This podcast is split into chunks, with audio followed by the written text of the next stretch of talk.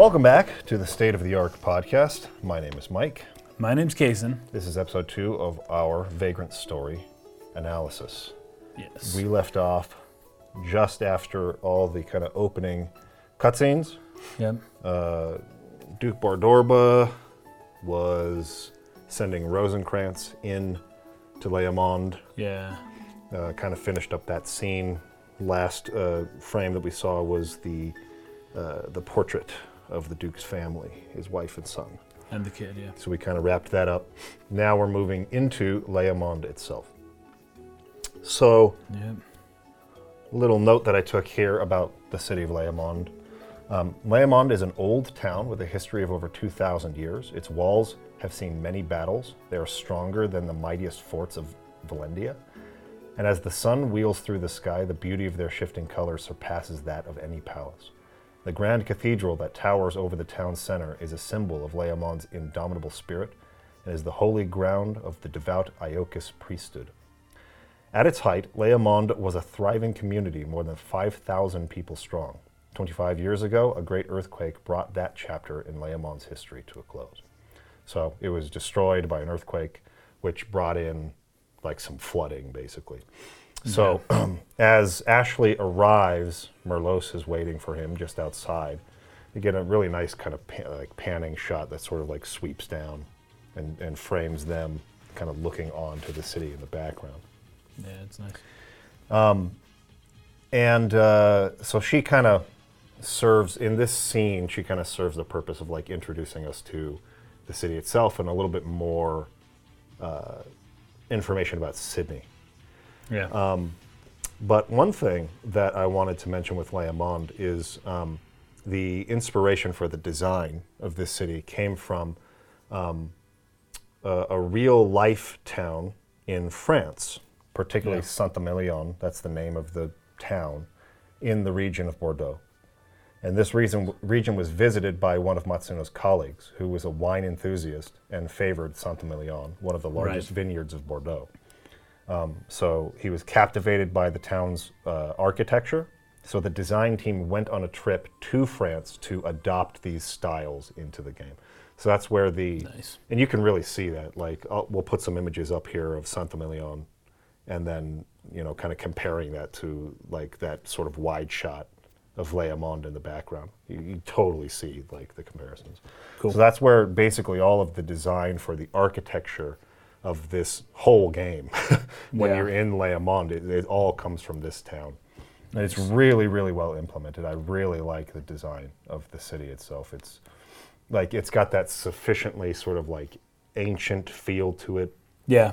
Um, it's all kind of stone and Stone and, um, well, not stucco, but what would you call it? Plaster. yeah, and like underground passageways and Yes. just just like Lots of them. lots of cool stuff going on there. So Yeah. that was the inspiration for Leá Monde's design.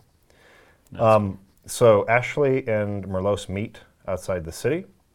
Um, and she's explaining how there's basically only one way to get into the city now because the Yeah. earthquake sort of brought in flooding so that like it, it all the docks and things where, where you'd be actually able to pull in like you can't access them Yeah. so it's like you got to go through this Not- underground whoa. passageway They were saying something about whirlpools. Like the, Oh, yes. there's a, they created a vortex or something, and there's whirlpools yeah in random places. Taking a boat there would be very dangerous. Right. So they have to go from like across, I don't know if you'd call it a moat, but like a lake, right? You have to go underneath into the wine cellars, which lead like down underneath. I think that's crazy that it's under a lake. Yes. I, I It's kind of hard to. is that possible? Well, um, un- unless they built tunnels And then the water, water, just didn't. or like the, the water maybe flooded to a point where now it's covering what was originally like not covered by water or something. Yeah, that. but um, but water gets places. It gets into things and into places. Let me see so here. that's Yeah. crazy if we're going under a lake or under a river or I'm under sure a moat. there's probably information on this in either the wiki or in maybe the um, Ultimania guide. Müllenkamp's group grew so influential, Leá Monde became known as uh, to many as the Dark City. The Temple of Kiltia was the center of Müllenkamp's activity. After the Valendian Civil War, the Iocus priesthood gained momentum and many followers converted, building the Grand Cathedral. This transformed the once dark city into a bustling metropolis.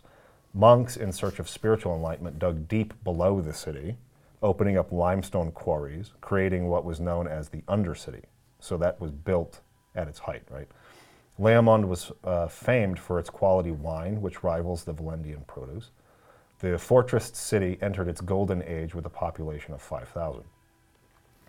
The dark tainted Leá Monde and the parliament wished to control it, deciding to empower it by feeding souls uh, to it. This is something that This is Rosencrantz talks about a little Yeah. later. Yeah. In a devious scheme, 25 years, uh, BGI. What does BGI mean? don't know before, Before something. Grand Incident, Graylands Incident. Before Grayland incident, that's probably I right. think that could be. A, Yeah, I think you're right. Okay. The water uh, diva, or Deva, Deva, Diva, Ma- Marid, and the earth diva, Dao were summoned to cause a catastrophic earthquake that killed the citizens of Leá Monde. The souls of the dead were consumed by darkness, and the phantoms, beasts, and undead roamed the empty city, now separated from the major landmass. So yeah, it seems like those tunnels were built, and then Beforehand. these summons came and sort of like buried the city in water and things like that. So maybe the passages are, they're very Sealed. very well made. uh, but like Sure. covered now by the lake or something like that. That would be my guess. If there's more information in the um, That makes sense. I'll have to look that up. But Well, my my initial thinking is why have the water if this was how we were going to go anyways. I think um, I think the water. I think there's a lot of meaning for the water, especially later on. As um, who is it? Rosencrantz, I think, is the one who says that Leá Monde is a wellspring, right? oh yes, It's a wellspring of of the dark waters, right? Yeah. And so there's it's definitely symbolic having the water be there, oh I think right? that's right. Yeah, Um, and so we're gonna go and it just wouldn't be as interesting if we just went over the water right Yeah, you've right. got to like go places if you just Yeah. took a boat and you're that wouldn't be as interesting so Yeah. anyways they did it in a more interesting way i just question about building tunnels under a lake or even having a flood not flood the tunnels But, sure. you know Yeah. Um, there's some text that comes on the screen saying this. This actually is sort of tied to if you haven't watched the second cinematic that you have to pause on the start screen. Oh, right? yeah. Where it had that text kind of in between the scenes that sort of Oh, gave yes. the framework where it's like one, it was like a report on Ashley Riot is like been blamed for murder. yes murdering the people. report This is like tied into that. It's like continuing that on. okay But if you haven't seen that, then this would be the first time you're seeing text like this, and it might be a little confusing. But what it says is, according to the survivors, our comrade Agent Wright headed out for Ma- Leá Monde before noon. Of course, the reports are vague, and we cannot deny the possibility of inaccuracies. Yet, given that there is only one path to infiltrate Leá Monde, this office believes the reports to be valid. So there's only one way in, and it's through these wine cellars, right?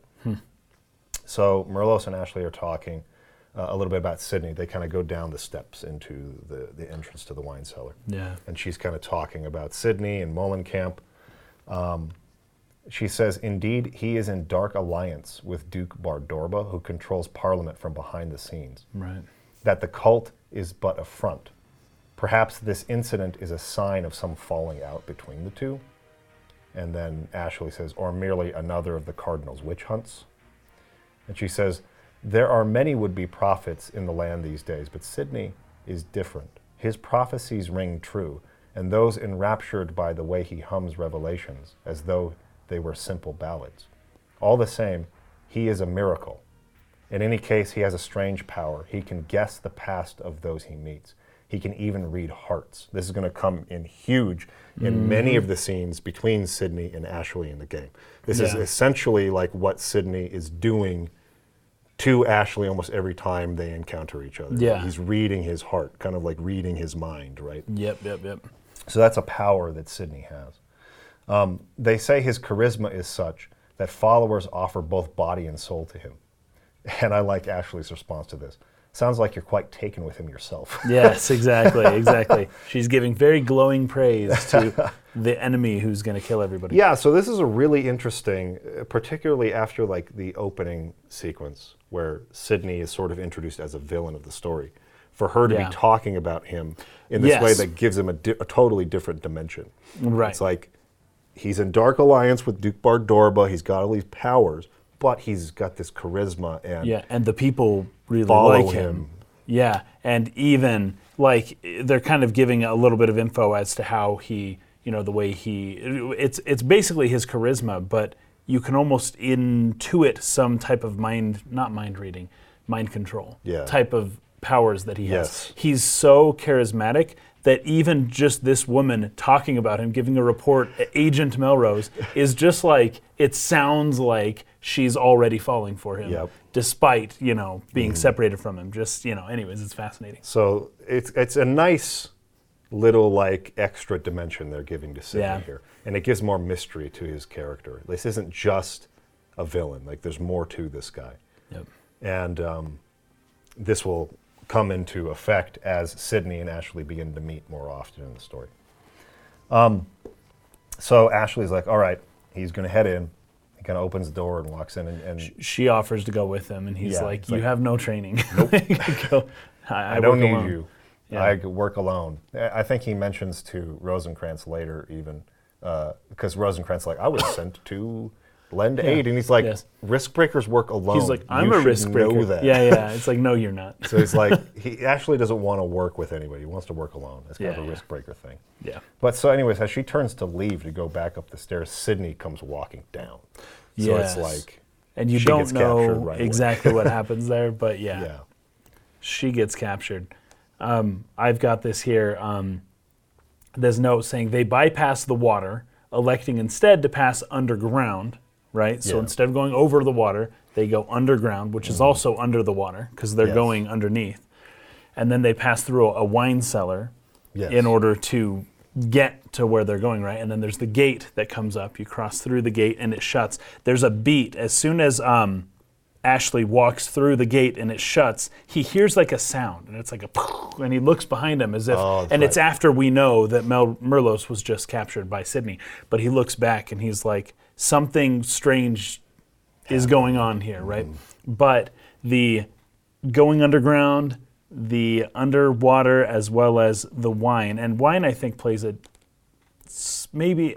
We'll, we'll discuss later. I think whether the, whether or not the full like symbolism of wine is born throughout the game, because at the moment it's just this, but there is a mention later on with the family and stuff. Yeah. Um, but he is passing deep into like the unconscious, basically. He's he's going into uh, a, a, a spiritual realm. He's gone to the underworld, essentially, right? This is like a um, like sort of like an initiation type thing, going into essentially an ancient temple, which is what it seems like yeah. this place is, Yeah. right? It, it's fascinating stuff. Um, Some archetypes going on there. yeah, some of that stuff's going on there. Yeah. And but it's very cool the way that they do it. And you know it's a wine cellar but you don't really think of it. But it's like no he's passing through a wine cellar as though he's passing through wine which symbolizes two things. Wine wine is like right on the border between the sacred and the profane right? Yeah. wine could either be the redemptive power of Christ's blood or it can be the passageway to the underworld where you just you're you are lost right? And you're just completely unconscious right? Mm. And you lose yourself right? But it's right in the middle. It's like right there between sacred and profane. But when you go underground it becomes it becomes the profane right? Yeah. anyways it's it's fascinating stuff but it's Yeah. clearly like he's being initiated into a temple that is you know got some dark- spiritual powers dark yes a dark temple, temple, yeah. for for sure but that beat when the door shuts and it's just like he knows things are amiss you know it's it's very very interesting So then we get another um, excerpt from the Graylands Incident Investigation Report, right? Which is Oh, yeah. revealed what this is a reference to. We sent men to monitor the abandoned mine shaft that leads to Leá Monde. All were found dead. oh yeah At the entrance, other bodies were found, two knights of the Cardinal's crimson blades. Our men were murdered with swords, but the knights' wounds show they died by their own hands. yes once again hinting to the mind control Yeah. power of Sydney. It's like these people kill themselves. And what did what did she what did Merlot say that um, that th- his followers offer body and flesh or Yes. Body and yeah, body and flesh. I think is what she something said. like that to to him, right? And so it's like okay, people kill themselves for him. Also, probably a Yeah. sexual thing. They say his charisma is such that followers offer both body and soul. To him. body and soul. Okay, yeah. Oh, that's right, and that's a that's an important Yep. distinction within this world.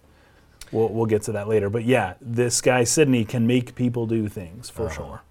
He says, At present, we have taken the bodies into our custody and our specialists are continuing the examination. So that then it says, excerpt from the Graylands Incident Investigation Report, section 314. Yeah. And then uh, you kind of get into the game itself. Uh, this is the f- like where the game really kind of starts, where you're running through. And this game Yeah. is um, I was kind of we were kind of joking about this on the way over here. It feels like the game is like 80% menu navigation, yeah. Spend a lot of times in the menu. 15% box puzzles and platforming, Yeah. Yeah. and then like 5% cutscenes. yeah. So we're focusing on the story on this podcast. That's kind of what we do. Um, so we're we're jumping like a lot of gameplay to get to each cutscene. Yeah, yeah. um, Quite a bit, but story-wise, it's it's not that it's completely irrelevant. It's Yeah. just that it's kind of pretty irrelevant. yeah, this is this is another sort of hallmark of Yasumi Matsuno games. yeah, It is short cutscenes with Yes. lots of gameplay and then short cutscene, Yeah. long gameplay. And some people criticize it for that, and I think that that's Well, pretty valid. Like, it- there's not like a, and necessarily maybe the balance you would hope for between story and gameplay. Right. It's mostly just playing the game, and then you get these. But I really like the sharp pacing and, and the clip Me too. and the flow of the cutscenes. I wonder if it was if you stretched it, the story out longer and you put in more cutscenes and you made them longer.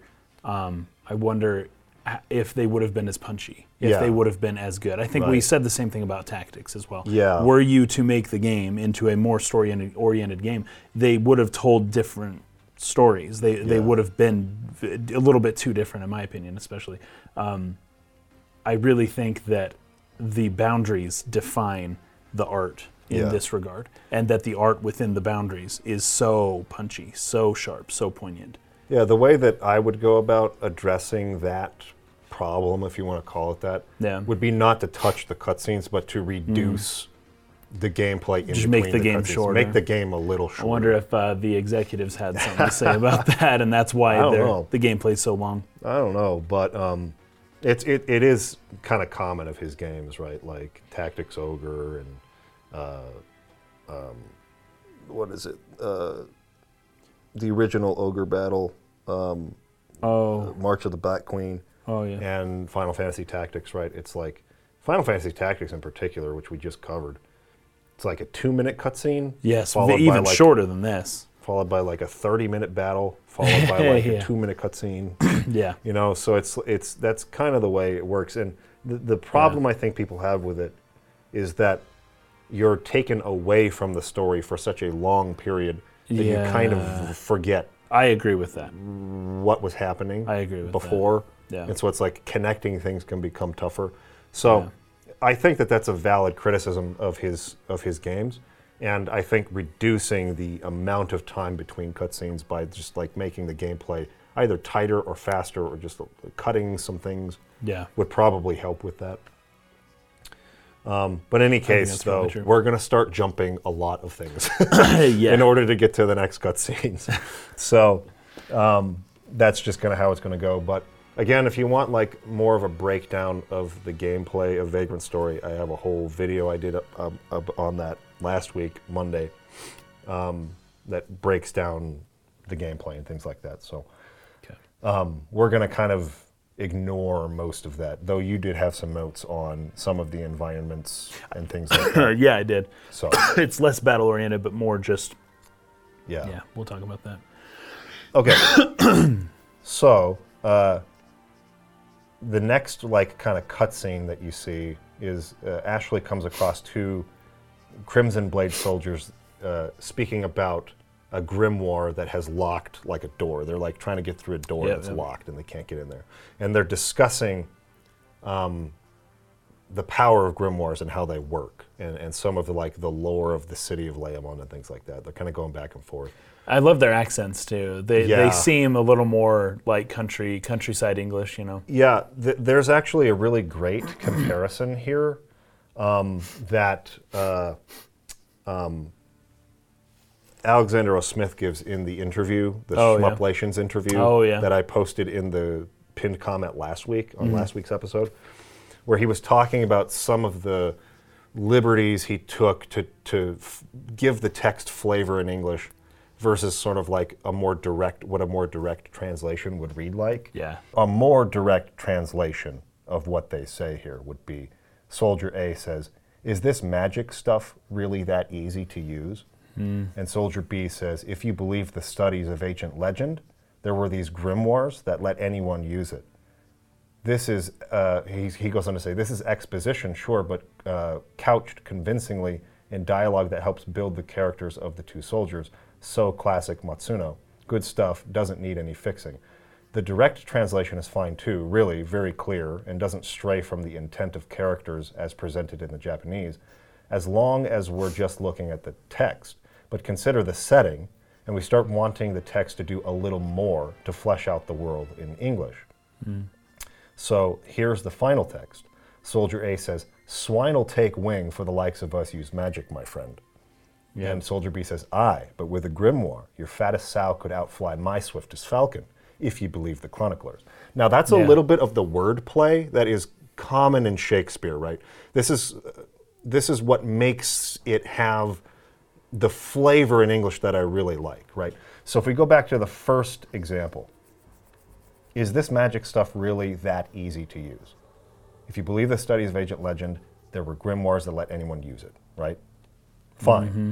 But here, he's using a metaphor, like an analogy, which is common. Pigs, of, pigs fly. yeah, swine will take wing for the likes of us can use magic, and he play, the soldier B plays off of that analogy. Yes, with yeah. the wordplay. Yeah, yeah. but with a grimoire, your fattest sow could outfly my swiftest falcon. Right. That is the flavor that I freaking adore of this style Yeah, of yeah. dialogue. I love it. I like it a lot. It's it just it just um, it it makes you think. You have to think harder to like put it together. It's just Yeah. It's it, the it's what's the word? That's the term I'm looking for. It's like you have a plain, simple line of dialogue. It's like you don't have to think that much about it, versus this version where it's like you have to be more engaged Yeah, in sure. the reading of Yeah. it, right? To like put it together. It's but like but once you put it together, it paints a better picture. Yeah. And, and something that sticks more, uh, that's more likely to stick. That's something that's more likely to be internalized through the imagery. Yes. Because magic, oh, is this magic real? Yeah, the word magic is hard to picture, right? And then a grimoire, okay, you can just think of a book, I suppose. But the way that they talk about it here yeah. is like, oh, but they're, they're using an analogy, which Yes. which is yeah, it's much Yeah, and I think that that, that sticks better. I was talking to someone about this. It's kind of like the whole concept of like parables, right? yes, you yeah, could yeah. just like flatly state like your if, if you're an instructor or a teacher or something, you could just flatly state the facts of the thing. Yeah. Or you could create a parable that demonstrates it, that gives an analogy of it, you know, a metaphor for the concept right. that people have to like sort of work in order to piece it together. Right. And that work that you're doing in your mind is what makes it stick. Yes, that's part of the the whole Yes. thing. Yeah, Right. it's not just the end point; it's the work that you put into it to understand it, and then yeah, Which is why I love this dialogue and why- I love Shakespeare because he did wordplay like this. Yeah, yeah. One person uses this sort of uh, social or, or maybe contextual analogy to the time or something like that, right? And another person takes that and plays off of that to make like a similar analogy Yeah. to make a counterpoint. right. Yes, yes. And I love that. it's it's um what it's a display of wit Yes. as well. Yes. So so it's interesting to read as Right. opposed to yeah. they in feel addition. they feel like closer comrades. Yes, where yeah, yeah. they're they're they're they can bantering. take each other's words and Yeah. and turn them around. right. Yeah. They're bantering instead of just like flatly stating. Can you really use magic? And it's like, well, if you believe the, the legends, that's it. That's all there is to the dialogue, right? It's like these people could have met yesterday. yeah, Yeah. But then you read it down here and it's like, nah, these people know each other. They're Right. buds. They, they've been around. right. And so this is the kind of thing that Alexander O. Smith and someone wanted me to also mention the editor Rich, um, Okay. who, who was also, you know, very, he's the editor, so Sure. they work together. You work together Yeah. very closely with your editors to, you know, like really nail the text. So that Alex and Rich were really closely working together in all this. But nice. I think that that's the flavor they added to the English text that just really makes it work for me. Yeah. Um, without going overboard, without it being so archaic or sounding so flowery that it starts to feel like, oh, this doesn't feel natural. Right, like they're not way. saying anything. Right. Yeah. Um, when you when you do things like this, um, talking in stories, parables, analogies, uh, you're layering what you're saying as well. There's multiple layers to everything you say. Yeah. Um, so it's not just the words themselves, but it's also what the words mean on a different level. That is Yes. like, oh, that you can attach that, and that both both are true but different in different ways. You know, but both are like, and but you can stack different layers of meaning. You can Yeah. do different callbacks. You can use different analogies. You can um, you can insert like allegory, Yeah. and you can do metaphor in and and symbols specifically symbols to where a story can have like 10 layers of meaning like Yes. all the way down and that makes it so much more expanding for your mind because Yeah. like you can just read the first line and be like oh yeah of course but um, understanding the subtext and everything underneath it Yeah. that it's not just fun it literally helps your mind to work better it keeps you fluid Yeah, you know? and uh, this is something I've talked about in other videos. I kind of talk about the three keys of dialogue that I feel uh, like make good dialogue, right? Yeah. So one is sort of like the the flow or the pacing at which exposition is given. You know, how much do we give now? How much do we save for later? Yeah, yeah. Do we like bog down everybody, or do we give it in pieces Yeah. throughout? Or do we have it in skippable cutscenes that you can just get right into the game and kill people? Right. so I, I would call that maybe the clip or measure at which exposition is given through dialogue. Yeah, yeah. Um, okay. Repetition, so like avoiding tedious repetition of Yeah. dialogue. I've ranted about that a lot in the past. And then um, subtlety or, or um, subtext being like a big one. So like characters not saying exactly what they think all yes. the time. Yes. um, being deceptive or, or feeling like, oh, I shouldn't say this, but you you read Right. underneath the text what they really feel, right? And one of the most important things that you read under the text when you have to read under the text Yes. is that these people are more human. yes, Right? And and the fact that you have to read under the text makes them more human in a, in a weird way Yeah. because we rarely say what we really feel. right. And so the fourth one that I would add to this is wordplay of this Mm. kind, using.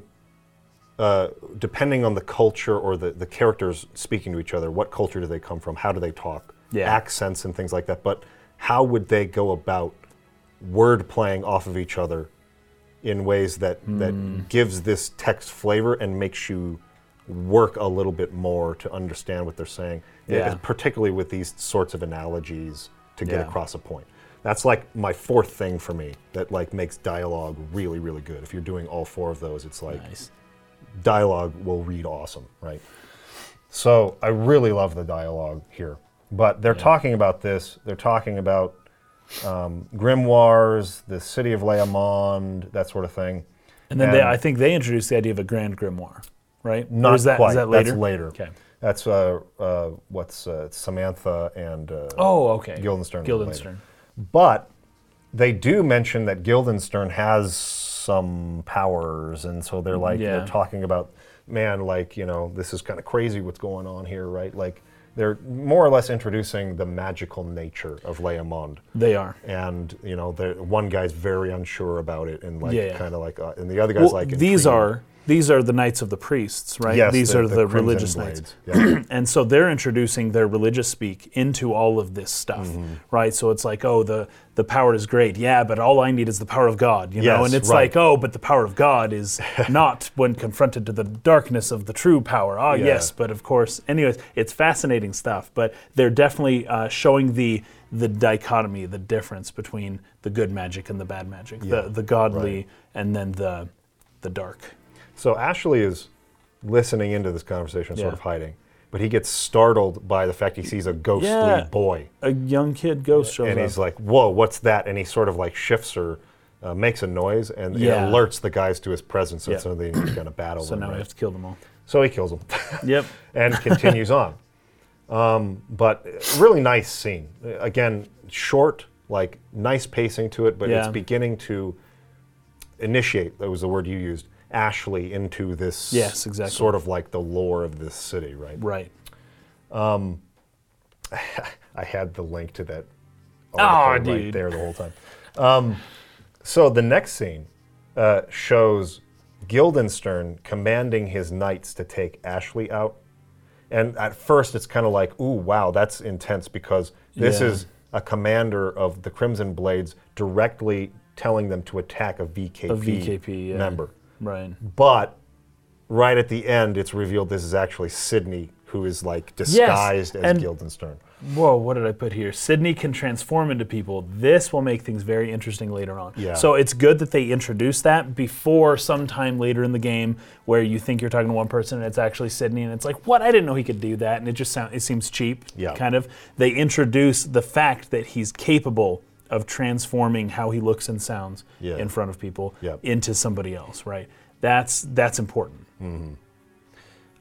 So yeah, so it kind of gives us more insight into Sydney's powers, like what he's capable of doing, um, and how he's sort of like, just sort of, he, he's kind of like all over the place for this game. Yeah, just he's like manipulating things. deceiving here, manipulating Yeah. these people here, just sort of like pulling the strings around. Uh, you can tell he's kind of living on the edge of a knife a little bit. Um, and especially as his partner, Hardin, you know, yeah. Hardin kind of chastises him a little bit later on. We'll see. Um, he, um, Sydney is like this close to losing it all the time. Yeah. But he's keeping everything moving in, in the proper place to everyone goes where he wants them to be and everyone's doing what he wants them to do. Mm-hmm. But he is like so close. He's just dancing on the edge basically. Yep. And i- it's fascinating when people are capable of doing that. It is captivating. Yeah. To to um, point that you know you can see this happening, and even the people with him are like, "This is crazy. We're so close to losing it." And Sydney's Yeah. just like, "I know what I'm doing," Yeah. but he's playing it so close to the edge. It's And and I love the way that they reveal that again a little at a time, particularly in the scene where Sydney decides he's going to go like confront Guildenstern face to face. Oh, we'll yeah. get to that in a minute, but it's like it shows that like he doesn't quite anticipate everything. yes, And, and sometimes he might make mistakes and Right. things like that. And so yeah, like you're saying, he's he he knows what he's doing, but at the same time there's very small room for error. in yes. Yet he's taking chances that he's taking chances, and when you're on the edge already, Yeah. you know that's a da- dangerous thing to do. But that's how he that's how he lives. So later on, um, Ashley i sees a vision of a large, like, single tree in a peaceful field, right? Oh yeah. And he sees that same boy that he saw earlier, the ghost figure, uh, kind of steps out. And then it, it sort of cuts to black here, and the word "Papa" comes on screen in red Yes. letters, like Yeah. like really like scarlet, bright red. Um, and so he he's seeing this boy, and this is another sort of emergent kind of property of Leá Monde that we'll learn more and more about as we go throughout. It's like Leá Monde has this way of like re like revealing also like emergent powers in people like people start to gain powers just by being in there like the Yes. just being in the city like you start to like Im- powers emerge Yes. from you Yeah, but yeah. also this in his mind this his central sort of like con- internal conflict Oh, it's like the city is like partially like bringing this out of him which is Yes. something that we're going to start learning is all about suppressed memory Yes. Well, as I mentioned previously, when Ashley goes down into the unconscious, yeah he is going into his own unconscious Yes, as well. right. And that's so cool. I, every game we do has been like playing. Every game we've played lately has kind of had a, some type of theme or Yeah. other with that.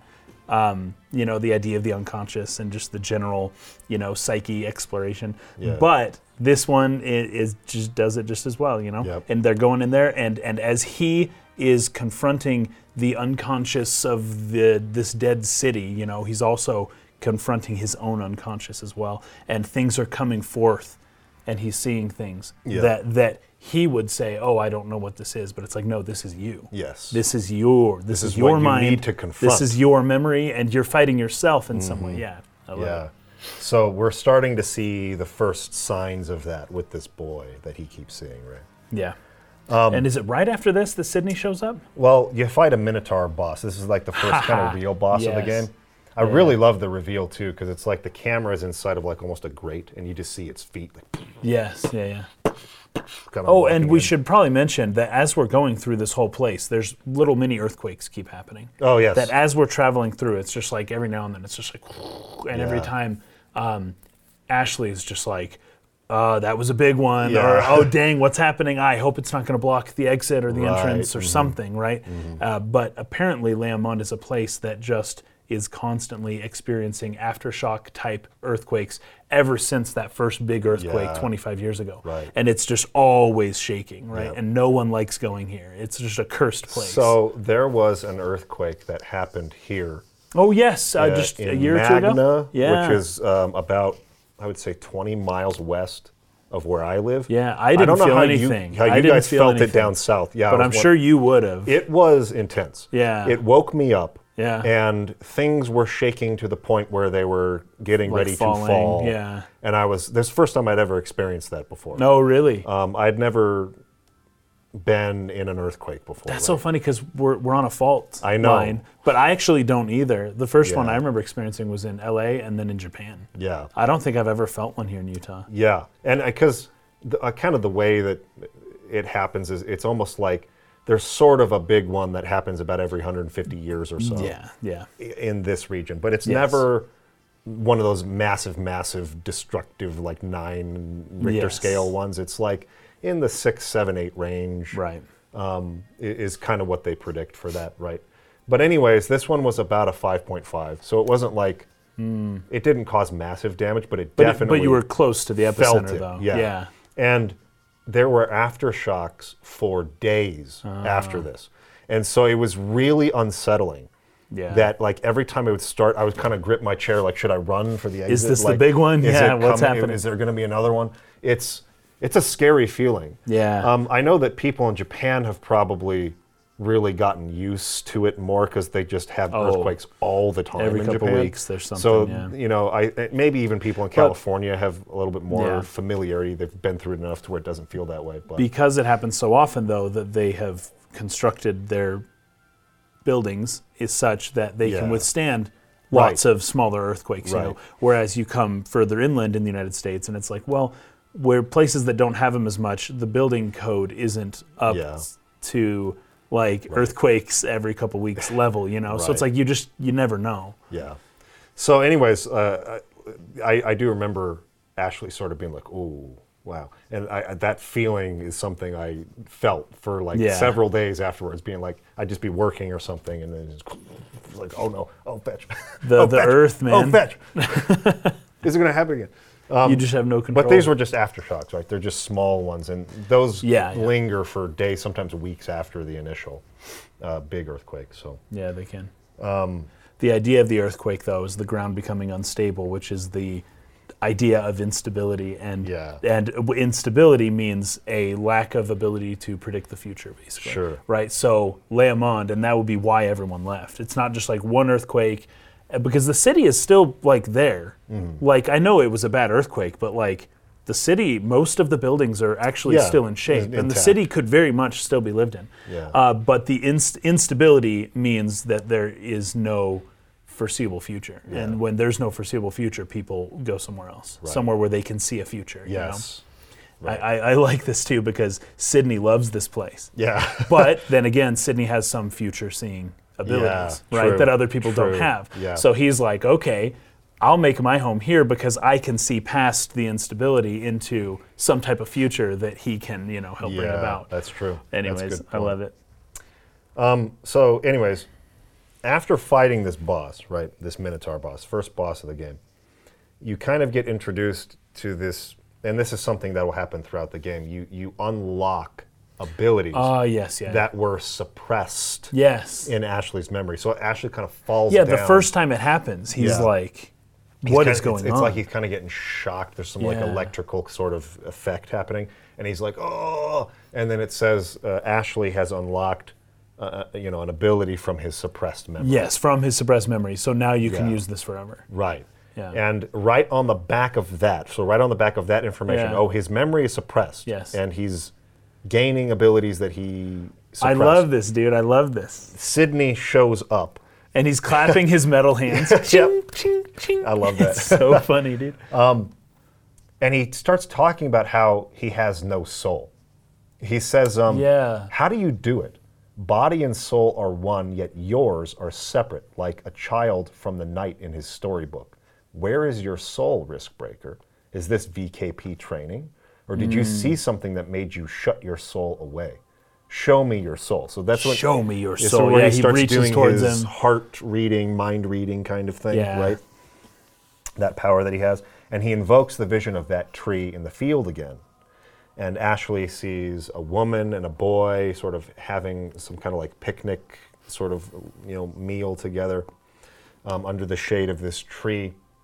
Um, you know, you kind of see him interacting. I think it's a little bit later. The scene gets extended a little bit, where he's like trying to offer his eight-year-old son wine. We'll his- talk about that later. Yeah, and his, his wife's like, "Don't you dare give him wine." you, I'll get water. You dare give him wine, I'll be pissed. I Yeah. think that comes later, but they do show something like an implication that he was the kid's father, yes, right? And Yes. that's kind of how this memory is written. And then uh, the woman and the boy are murdered by these, as he refers to them, uh, fallen knights or jackals.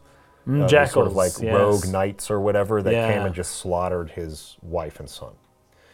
And so he's, this vision is invoked, and Sydney says at the end of this, You killed your beloved wife and child.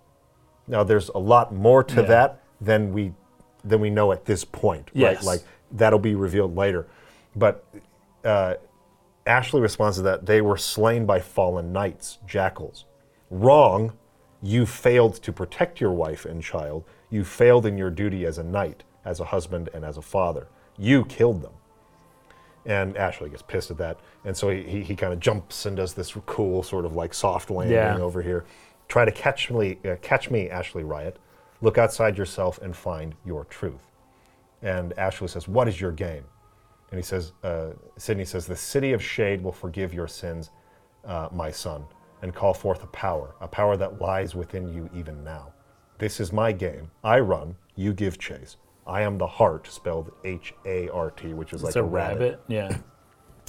I am the heart, and you the hunter. But this heart has laid a few snares of his own.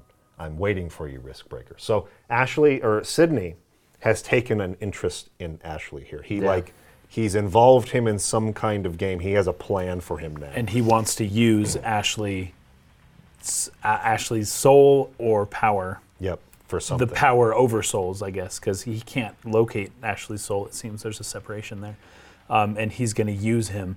And it seems like Ashley is, you know, absorbing the powers of the darkness as he goes throughout all of this stuff.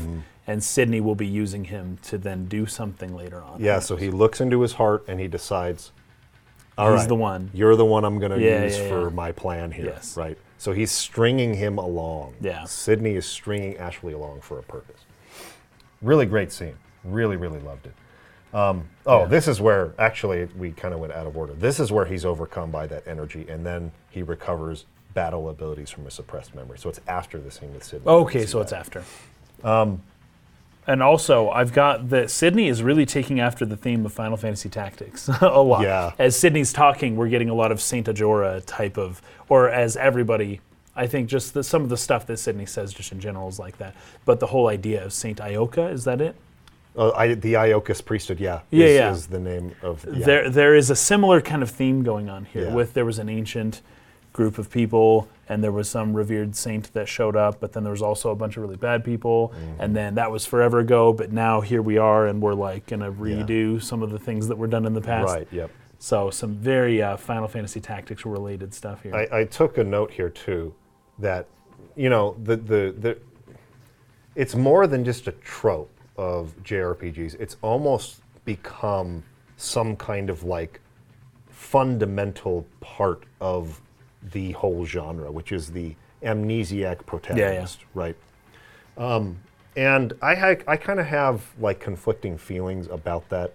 Yeah. Like on on one hand, I see it almost like rejection of the call in the hero's oh, journey. Oh, sure, right? yeah. It's like that's just a part of it. but it's a convenient reason to reject the call, which is Right. It, it, it's like rejection of the call is just a thing that happens in the hero's journey Right. archetype or story. Yeah, Joseph Campbell's. Yeah. It's just it, it, it you just accept it. It's a part of what it is. Yeah. There's a part of me that like wants to think of amnesiac protagonists in JRPGs like that.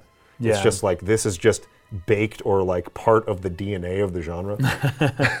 yeah. There's another part of me that thinks that um, it's used in some really lazy ways Mm, I to be a convenient um, way to withhold information Yeah.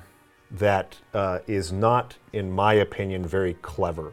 Like very cleverly executed in as a way of withholding that information. It's just we can we can use this very convenient plot device and Mm-hmm. say, bam, he hit his head and he doesn't remember his past. So now we can string you along with a bunch of mysteries. That's when it's used poorly. And Absolutely. it's not even just in JRPGs. This Yeah. is going back to like the 1950, like 1915, 1920s. Yeah. A lot of like silent films sort Yeah, of yeah. like started this too. Sure. So I have conflicting feelings on it, and there are some games where I really don't like its use, and there are other games where I really like it. And I've been thinking about Right. What, what is separates the them? distinction, Yeah, yeah. like what makes one more appealing to me, and what makes the other feel, I don't know, just not interesting, or just like, Yeah. Mm-hmm. oh, again, we're doing this again, you know? Yeah. um, I think that in part, and this was some of the research I was doing today, so you'll have to forgive me. This you'll have to take some of what I'm saying now as more of a conversation starter than me educating Oh, sure. people, because this was literally like maybe two hours of Google research. so I'm by no means an expert on this, but I was trying to get at least some idea um, about how I feel about the difference between because he does not have amnesia. Ashley doesn't. He has suppressed memories. Yes. So I like that. It's like it's like a spin Yeah. on the trope. It's like Ashley's memory is still being withheld from us as a plot device, but it's done in a way that's more interesting than he just smacked his head and now he forgot everything. Yeah, yeah. Right? Which is not something that happens very It's commonly. a pretty rare thing. yeah. the the parts of your brain that are that will be affected by retrograde amnesia, the damage that has been are way deep. like Oh, yeah. way deep in the brain. Uh, the the thalamus, What, the amygdala and, which and uh, which is near like the hippocampus, right? Yeah. it's like way deep, way way way Oh, deep in the center of the brain. that makes sense, actually. Yeah.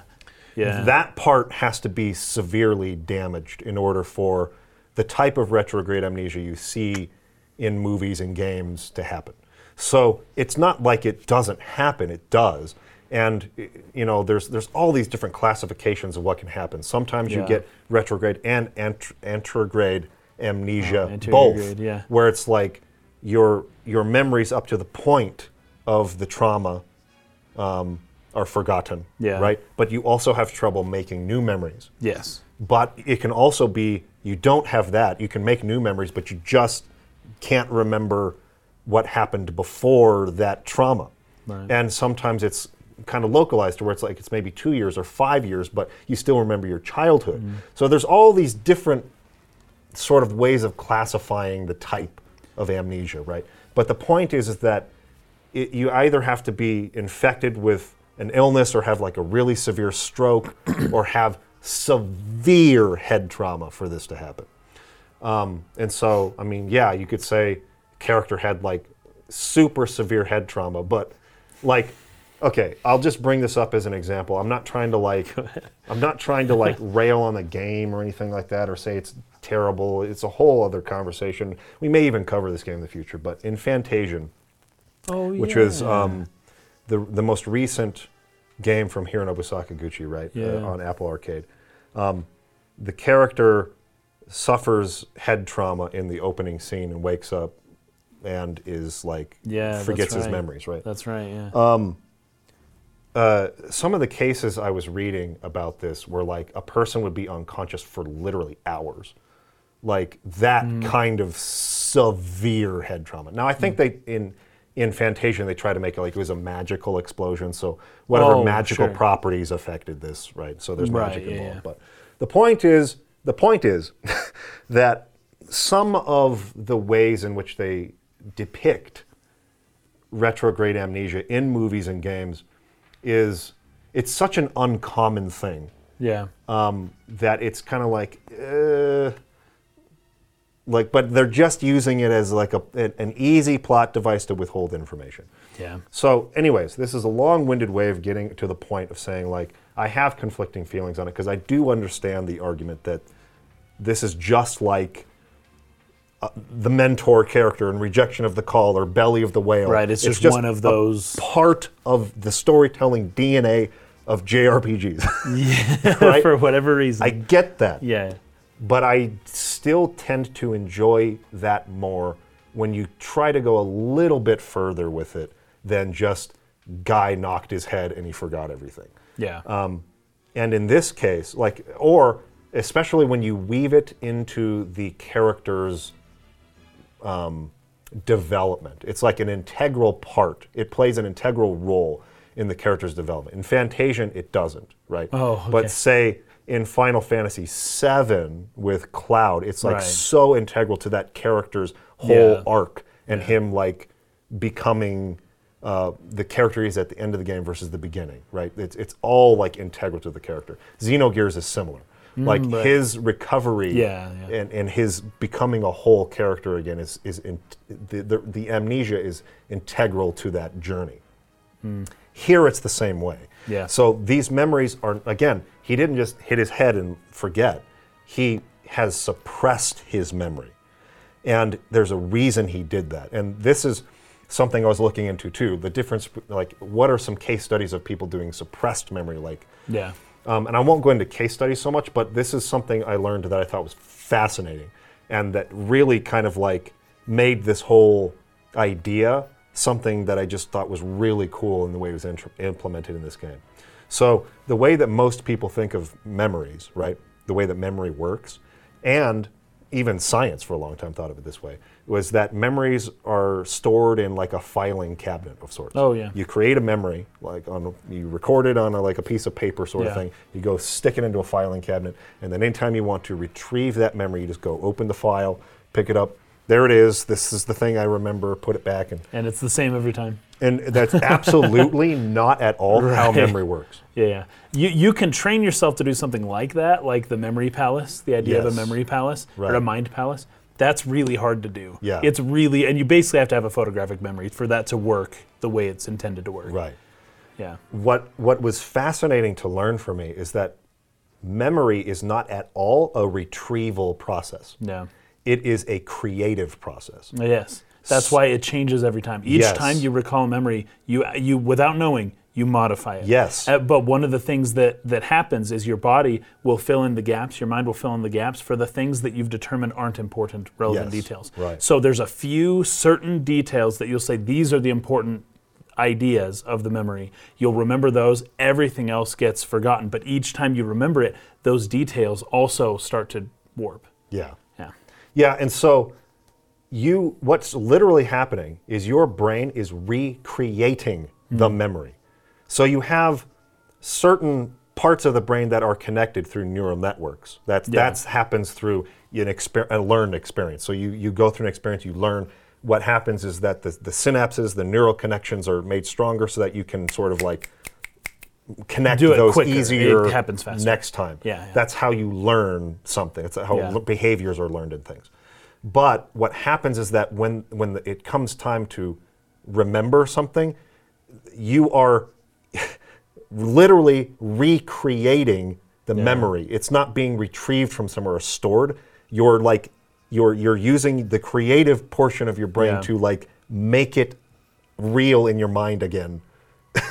And and what's so interesting about that, and you just alluded to this, is some some studies were done on this, w- particularly with like the 9/11 terrorist attacks, Oh, yeah. where they asked people to recount their memory right after it happened, and then a year later they asked them again to recount their memory of what happened. Yeah. And then a year later, so Ah. two years, they did it and again. And just measure the differences. On average, the, after one year, 37% of the details were altered.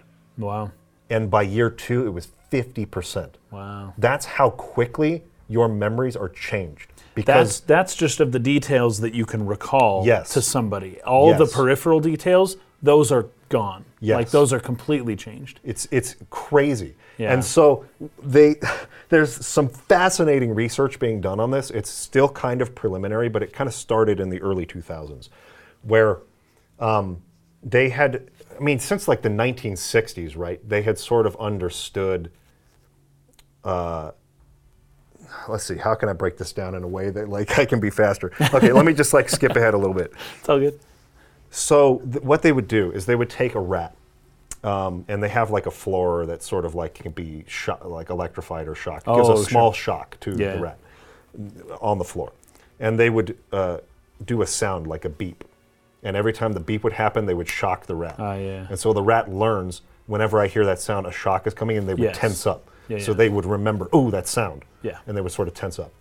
Now, one really integral part to memory is that there's like a protein synthesis involved. Oh, so yeah. you have to have certain proteins in order to even form a memory in the first place. Well, and that's maybe why the brain takes so much energy. Right. Yeah. that makes so, sense. in the past research with rats, what they learned is that, or what they thought was if you train the rat to understand the noise and the shock, um, that memory is created and it's there forever. Right. But if the first time we're teaching the rat this, we introduce this drug that breaks down the proteins that are necessary, the protein synthesis to that is form- necessary to to form the create the memory, the rat will not remember. Ah. So every time it hears the sound, it's not aware because even though it went through that experience and learned it, it couldn't form a memory without those ah. proteins. So there was one researcher in the early 2000s who had this idea. It just came to him. What if we lear- taught the rat to fear the sound, but then we introduce the proteins to it afterwards? Will that affect the memory somehow? Okay. And initially, they were like, no, of course that wouldn't happen. Don't even waste the money researching Right. that. But eventually, he kind of convinced them. And what they found is that after a rat had been taught to fear the sound, right? Yeah. Then they were about to do, they, they introduce the drug, they do the sound, right? The rat forgot. Wow. They could erase the memory wow. post having taught this rat this by introducing this drug. This drug could essentially erase memories. Well, that's not dangerous at all for scientists to Well, have. it's the whole it's the whole idea of the plot of um, Eternal Sunshine Of the Spotless Mind, yeah, yeah. Is he wants to forget his relationship with this Right. woman, and so he he takes a drug that makes him forget it. Right.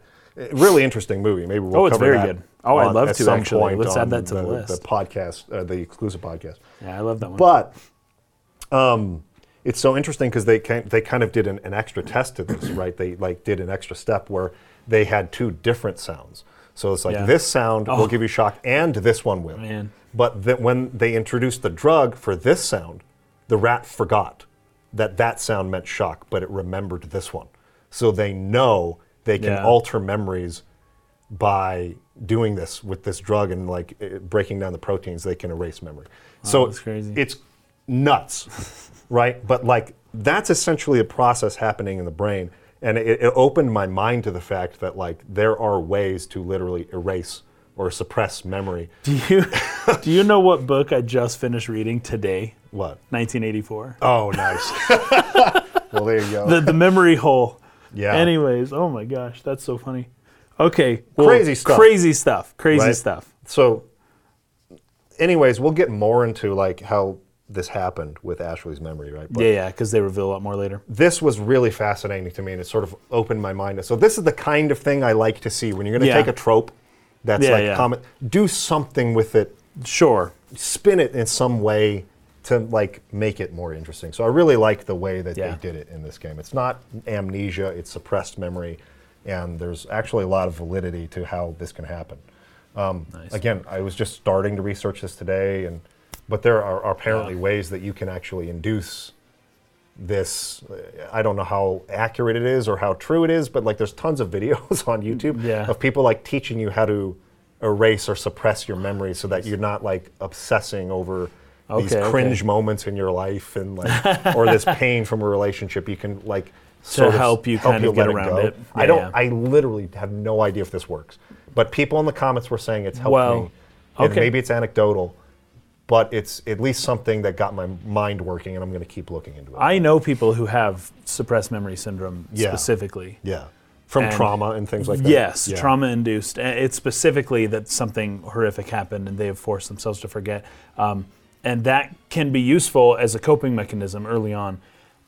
It depending on what exactly it was, it is possible that you will still have to deal with that at some point later on in your life. Mm-hmm. Yeah. You will still have to confront that and deal with it. But Right. um, you know, especially as a coping mechanism or as a survival mechanism Right. that's something that especially like younger kids will be able to implement pretty quickly Yeah. so that they can live and Right. keep going on without being like held back Yeah, by this exactly. Mm-hmm. crazy stuff that happened to them you know Okay. I, I like with amnesia though i like the general idea of you're exploring your psyche you're exploring your own unconscious right Yes. so um, amnesia or repressed memory, either one, is is a good way of of creating that extra layer. And we're talking about layers of storytelling, right?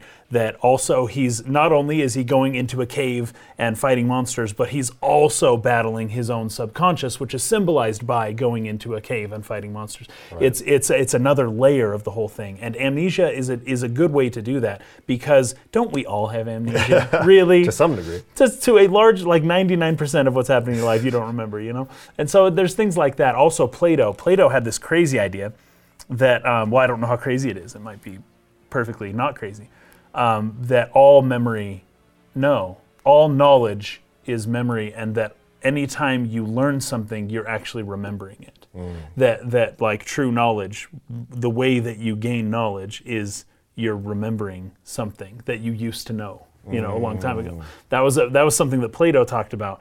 And this game i think is actually kind of calling to that a little bit with the idea that he's just remembering all this stuff from his past and every new skill he learns it's like no he didn't learn it you're remembering, remembering it, it, yes. and i think that's the platonic idea of I, I, I don't know that you can ever prove that but I, I think most people don't think plato was correct when he said that but that is an idea that's out there Yeah. um, is that you know knowledge is essentially memory. Hmm. But it's good stuff. So, Oh yeah, so I also have a few notes here, just talking about the general place that we're at. I'll go through this quickly because we're running out of time. yes. Um, there's a bunch of symbols that I noticed. One of the big ones in a lot of the the big rooms. I think this one with Sydney actually. Uh, that for the scene we just talked about has a bunch of roots all over the wall, and you can tell by the way they're kind of jagged and curvy. They they do a mix of jagged and curve, which is not common amongst a tree branch, but is more common amongst roots. It's kind of got a top down um, kind of flow to it. So these are roots, right? And what's cool about the symbol of roots is that not only does it signify that we are underground, but it signifies that there is a connection between where we're at and the above ground, right? Now that may sound obvious, but within the subtext, within specifically what's happening within this game, um, the idea that uh, the roots um, are con- that that what is happening in the underworld, there is something similar ha- that is or will happen in the above world because of what's happening in the underworld. Yeah. That there's a connection there. They're directly connected, and so the roots are cool. I love games like this where they are really the designs are like really deliberate. Yes. Right? Because some games it's like, oh, like Zelda, it's the water temple. Okay, well, there's designs because temples have designs, right? but this seems too pointed. I don't Yeah, think this is an accident. purposeful, I think this is more purposeful. There's also the um, a square inside or a circle inside of a square, right? Mm. So there's the idea of squaring a circle which is the you know you got your square and the circle meets all the edges and um, it creates four perfectly shaped you know little triangle things on the bottom and you've got your square and your circle being essentially the same width and height right and that is symbolic the circle is symbolic of heaven or perfection or meaning uh, and then the square is symbolic of earth or matter or imperfection i guess but well it wouldn't be imperfection it would just be mm, the material world right Yeah. and so um, when the circle meets the edges, that's where heaven meets earth, right? So they meet together. So if the circle's outside of earth, then it's the circle is surrounding earth. Earth is within the heavens, right? But this one has the circle that is smaller than the square around it, which symbolizes that the heaven is within the earth, essentially. And that well, it says heaven, but it would be the transcendent realm, the Sure. perfection realm, Yeah. right? And th- this is a very, very common temple icon that is um, symbolizes perfection when they when the edges meet, when you can square the circle, because that's the optimal point, you know. And then when they overlap, but I, I'm getting ahead of myself. when they overlap, it means another thing because it creates Yeah. eight pockets and the octagon, which is the square turning into the uh, circle, or the circle turning into the square, depending on how you look at it. Yeah. Um, but but um, the the heaven being found within the earth is interesting, and I think it's important. Um, um, one of the things that Sydney is sort of trying to maybe do is create a a, a transcendent realm within the earth that is that exists. You know Yeah, that we're yeah. dealing with. Right.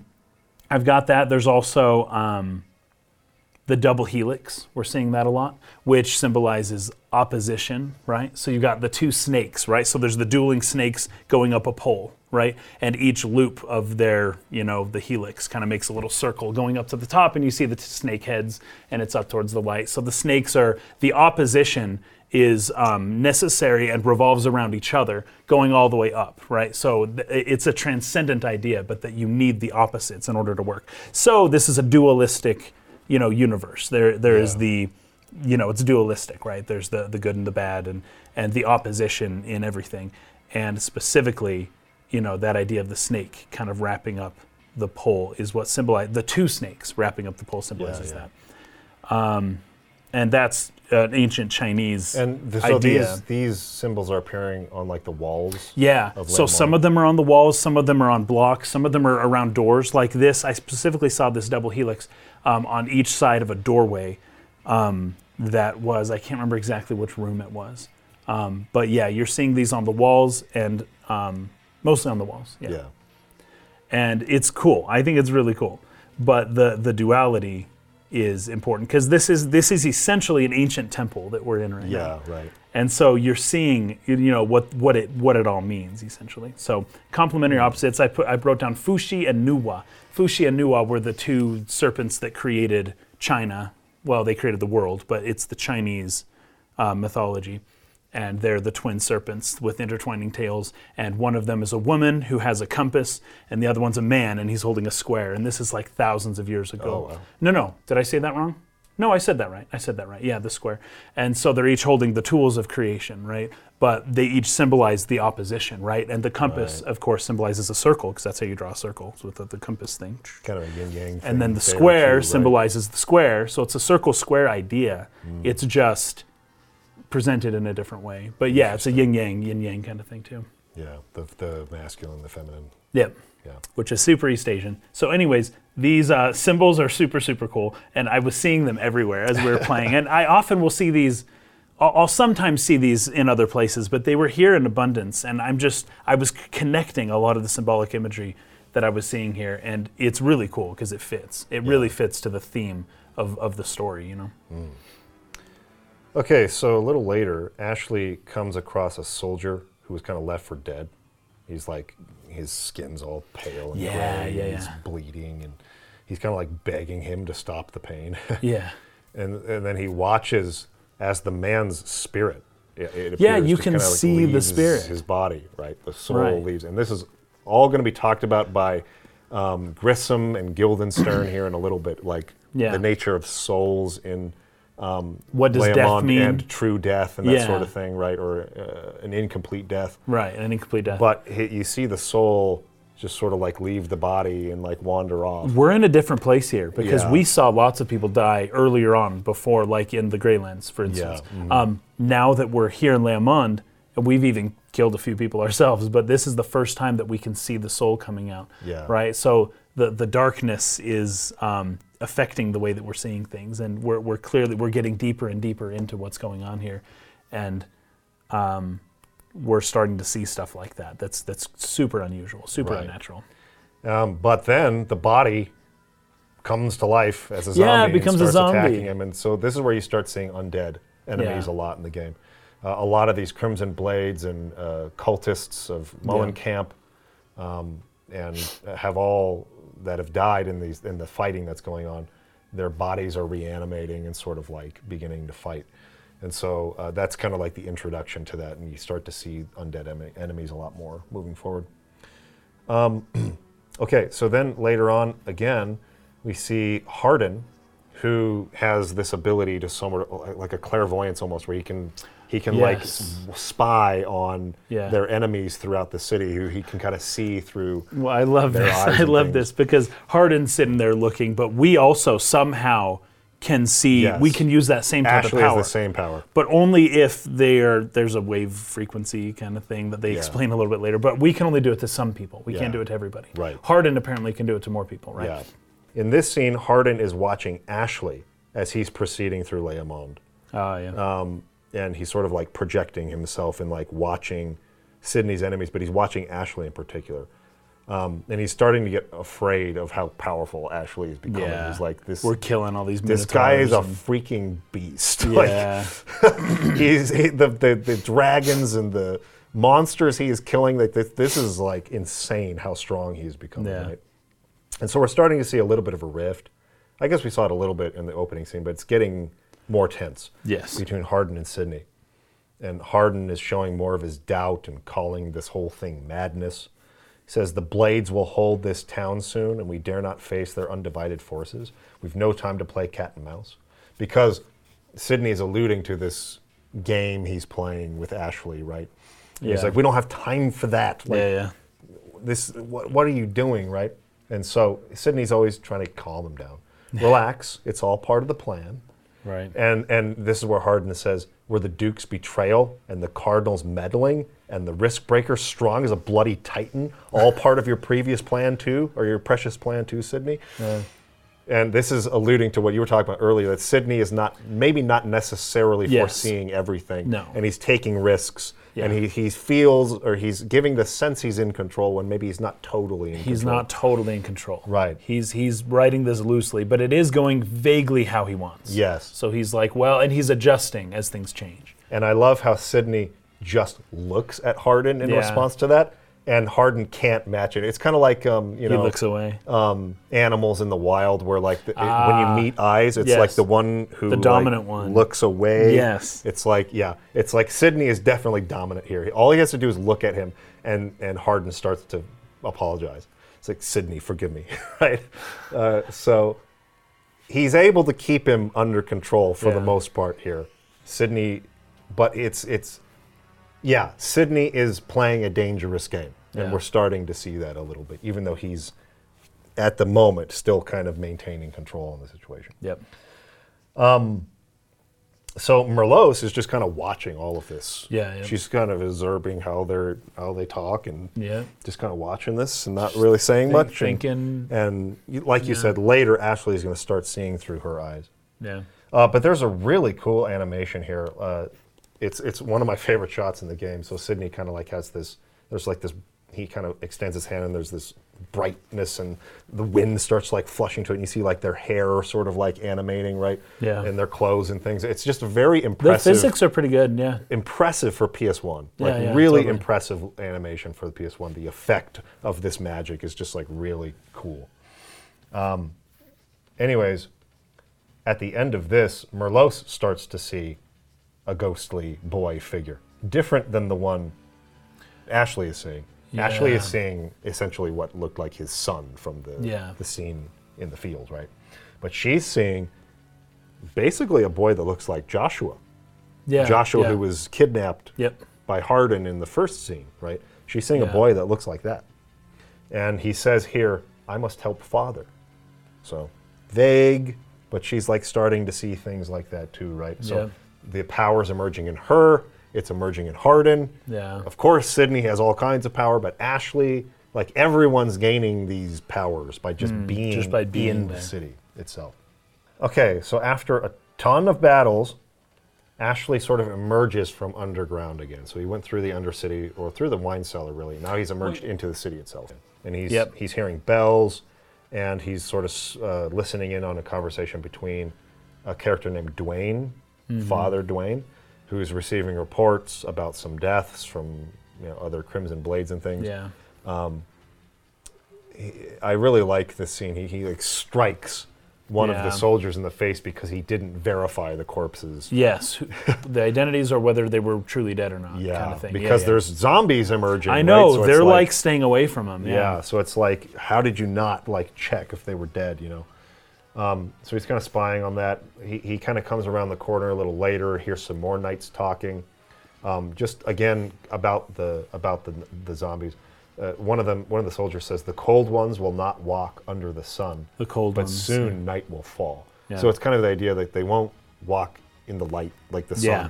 but when it's when it comes nighttime here, we're gonna have a problem with these zombies out, emerging out.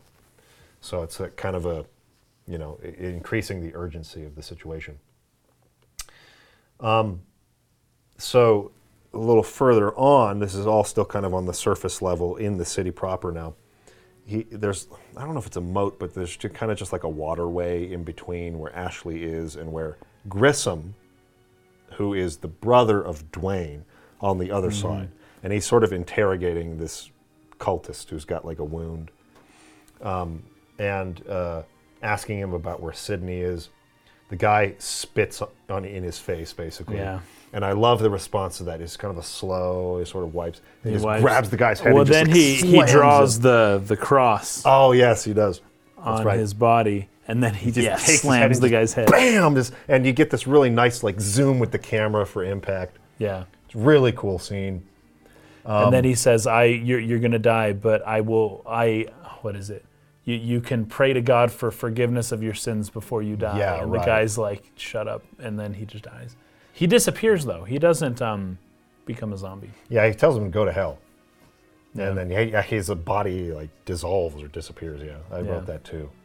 This is where Guildenstern shows up with Samantha, and they're discussing how what they call the dark invades bodies like Yeah. the plague and turns them undead. And Guildenstern explains that those who die in Leá Monde die what he terms an incomplete death, right? So he, he writes, and I love the dialogue here trapped in purgation, they yearn for life, thus they seek bodies without souls, and the corpses that walk are born. So these are people stuck, they're souls that are stuck in mm. Leá Monde, Yeah. seeking a vessel Yeah. Okay. and sort of like re-inhabiting a body again, kind of a thing, right? Hmm. Trapped in purgation, they yearn for life, so they're stuck in this city. wow. They they're desperate to come back, right? And thus they seek bodies without souls, and the corpses that walk are born. So Samantha begins wondering um, if she'll wander Leá Monde like that. You know, it, it's a little bit of like a flirtatious sort of like thing, like trying to get him to like comfort her. you know. Yes, yeah, oh, I wonder seems- if I'll walk.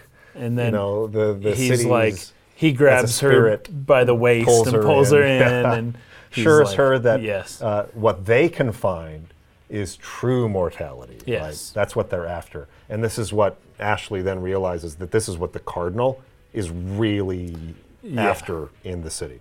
The Cardinal is looking for true immortality, which Guildenstern is like, you know, exploring the city for the Cardinal to find. Yeah. And in stories, anyone who seeks immortality is a bad, bad guy. person. It- it's so funny. It's almost like that's the most deeply ingrained idea wi- within humans of all cultures is like if you seek immortality, you're you're you're bad, right? Mm-hmm. So like if somebody who's given immortality, who is already has immortality, that's fine. But if you're looking for immortality, you're doing it wrong. Yeah. And that's like every culture in the world agrees that like no no, don't try to be immortal. That's that's like the number one thing to not do. Yep. Can't do it. And then uh, he's kind of watching all of this. Uh, oh, Ashley says, so the cardinal seeks immortality. So he says that kind of to himself. And this is where Duane Hmm. So the comes cardinal's a bad around guy. the cardinal. Church is bad. Yeah. Duane comes around the, cor- the corner and says, an incomplete death's more than a VKP butcher deserves. Yeah. And so you got to fight Duane and a couple of uh, the Templars that are with him. Um, and after killing him, right, after Then we beating turn. you, you turn and see Guildenstern watching Yeah, and so he sees waterway. us. So we've been caught. We've been Yeah. found out. So Guildenstern now knows a VKP risk breaker agent is in the city.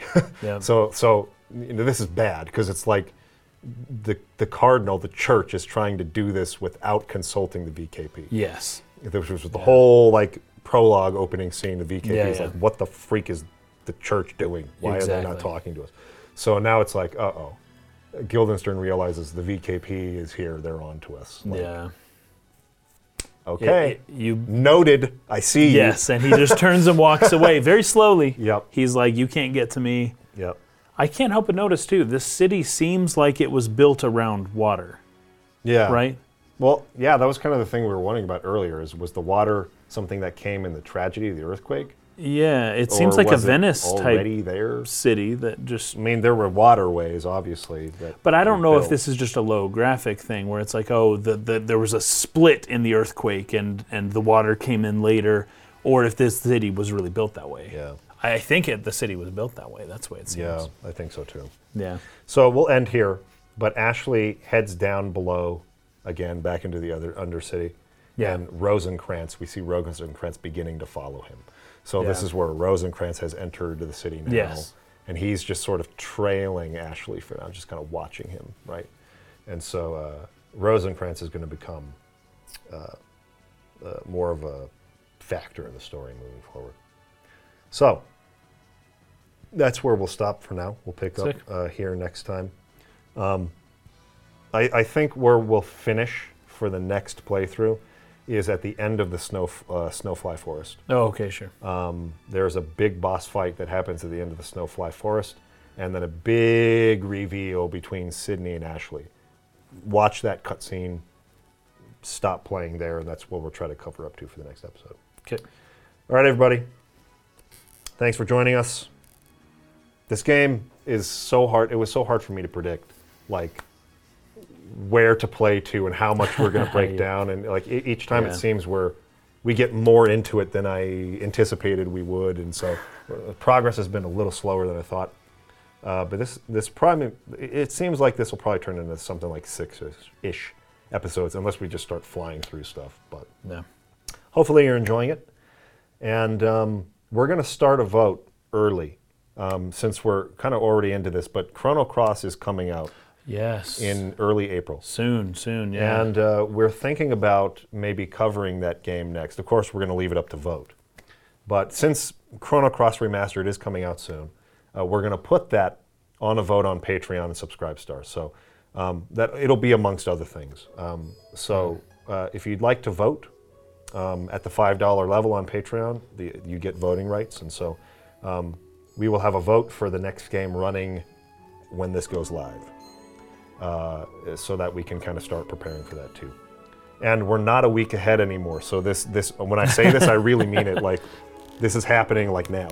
yep. um, so go check out Patreon if you want to support the show. We appreciate everyone who does. We have the greatest patrons in the world. Yeah. And um, vote on which game you'd like us to cover next. Till next time, have a great week. Peace out.